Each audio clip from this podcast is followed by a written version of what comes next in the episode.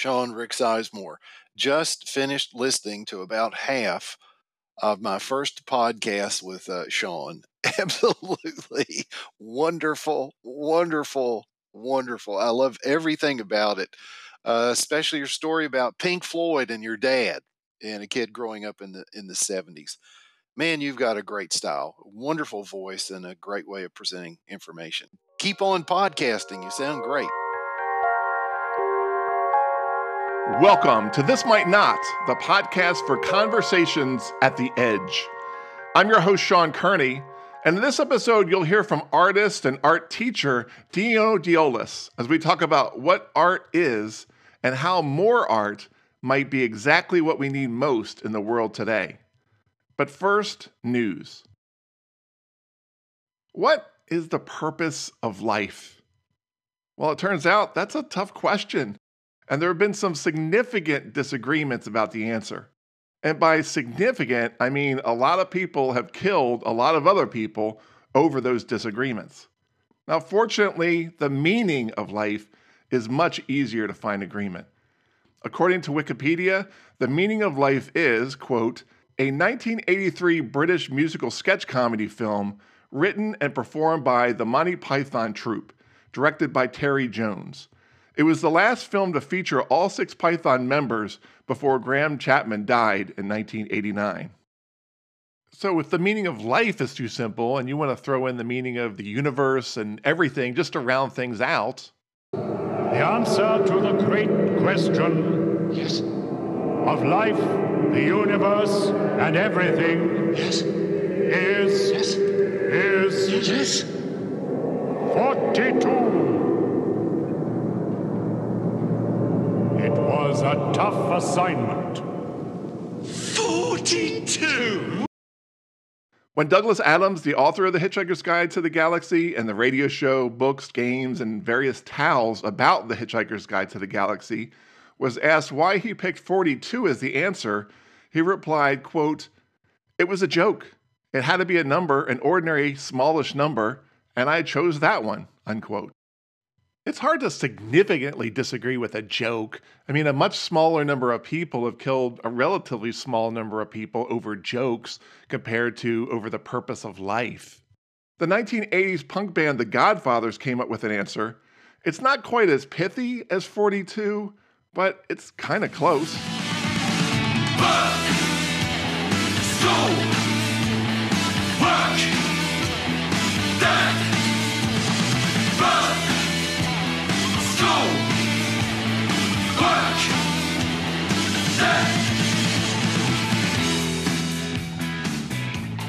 French existential philosopher Jean Paul Sartre took a crack at it, suggesting there is no purpose of life.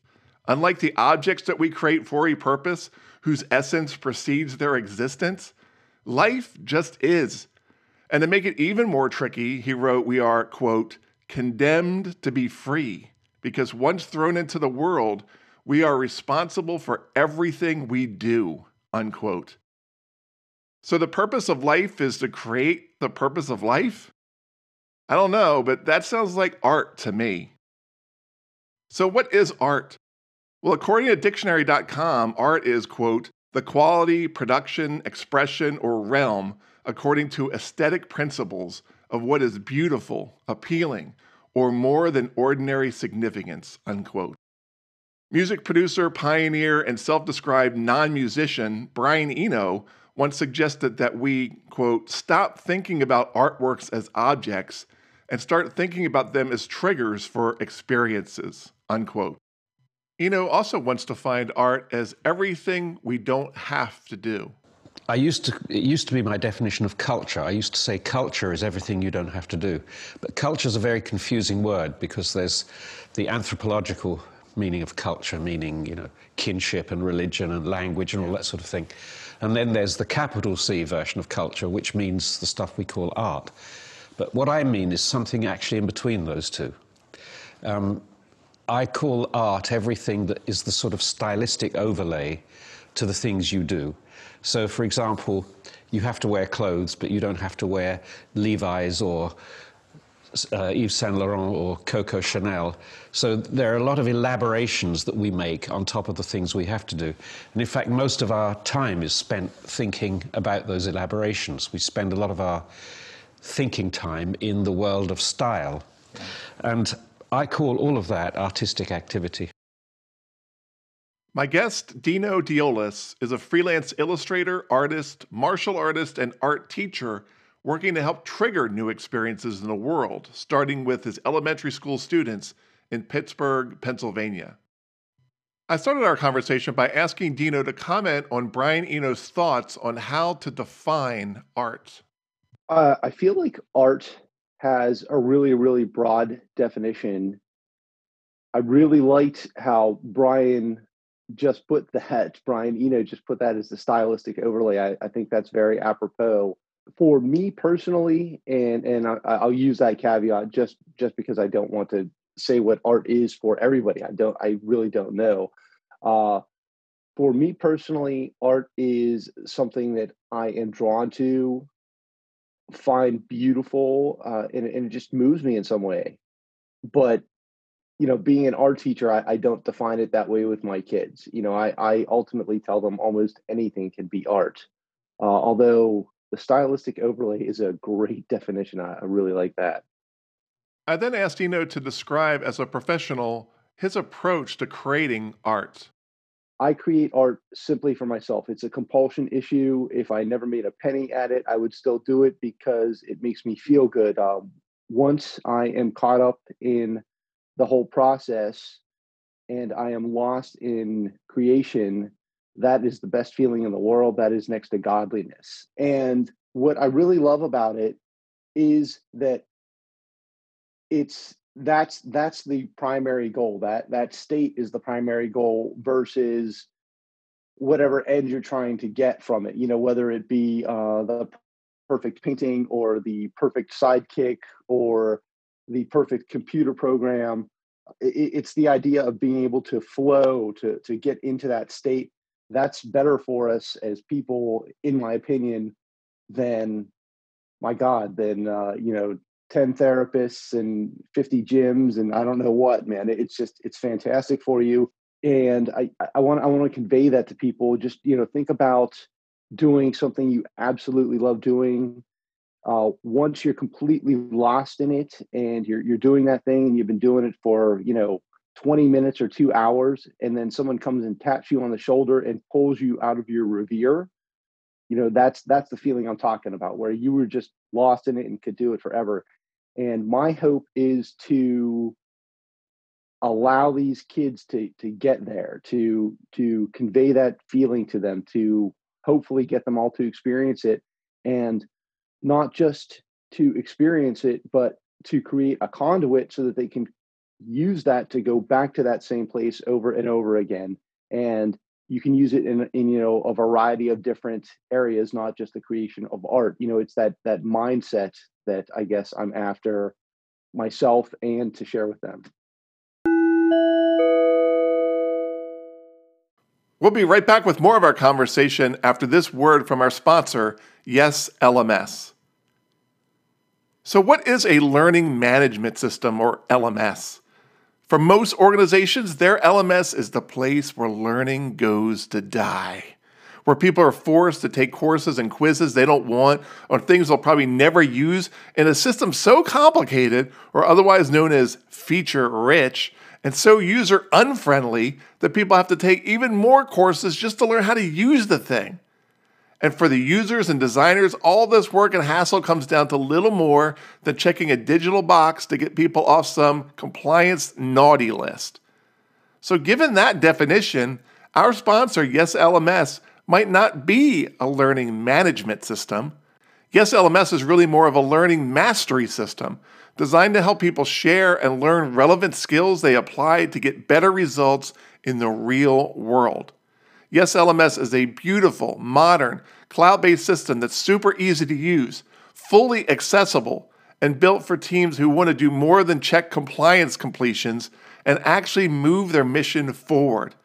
So if you're a small business, education institution, or nonprofit, Yes LMS has options tailored to get you up and running quickly with exactly what you need. To schedule your demo and see what an LMS can be, visit yeslms.com today. When I first met Dino Diolis, he was a senior student and instructor at a martial arts school in Colorado. Dino commanded respect not just for his extraordinary skill as a practitioner, but for his skill as a teacher. While he could have easily overwhelmed most of the other students and even most of the other instructors, he never had any interest in showing off. He constantly adjusted to the person in front of him. His passion and enthusiasm were contagious, and his instruction was precise, where a reasonable amount of practice would lead to a visible improvement. And that improvement would then lead to the next, and the next, and the next. My enthusiasm is something that I actually never even consider. And I, I suppose that's because, uh, again, on, on a personal level, I feel like if I'm going to do something, I'm going to throw myself into it. I've I've never been one of half measures. Um, and and you know I've been blessed in that way. Uh, my family, in terms of my energy levels, might might disagree with you just a little bit because at ten at night when I'm still walking around the house bouncing out of my skin, they uh, they want me to settle down a little bit. But uh, the enthusiasm, yeah, that that's uh, luckily that's always been an easy thing for me. And in terms of the the one step at a time, you know, I've been given that a great deal of thought. I I agree. I did not even realize that I did that, um, but I guess I do. And I think that the pandemic is interesting in that regard because so many people, we were having this conversation a little earlier, I believe, uh, feel so overwhelmed in these times and you don't know where we're going. Things are uncertain. And that, that's an interesting little rabbit hole, too. I'll, I'll jump back to that in just a second. But uh, things are uncertain and people don't know what to do and they feel overwhelmed and frustrated why not just take control of the moment that you have right in front of you? You know okay uh, i have to do the dishes. I want to do these dishes the best i possibly can and then see where that takes me.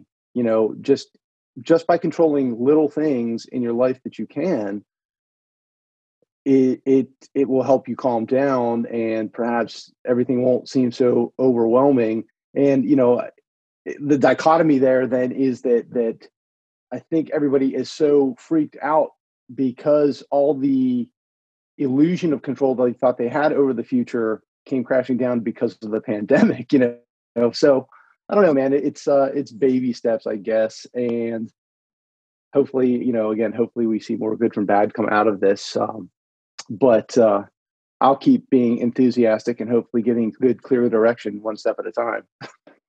any simple thing you know that you that you take seriously and you know and not not to say being unhappy about it but simply just give it its due and take it seriously while you're doing it. Uh, you never know when that's going to come back and help you.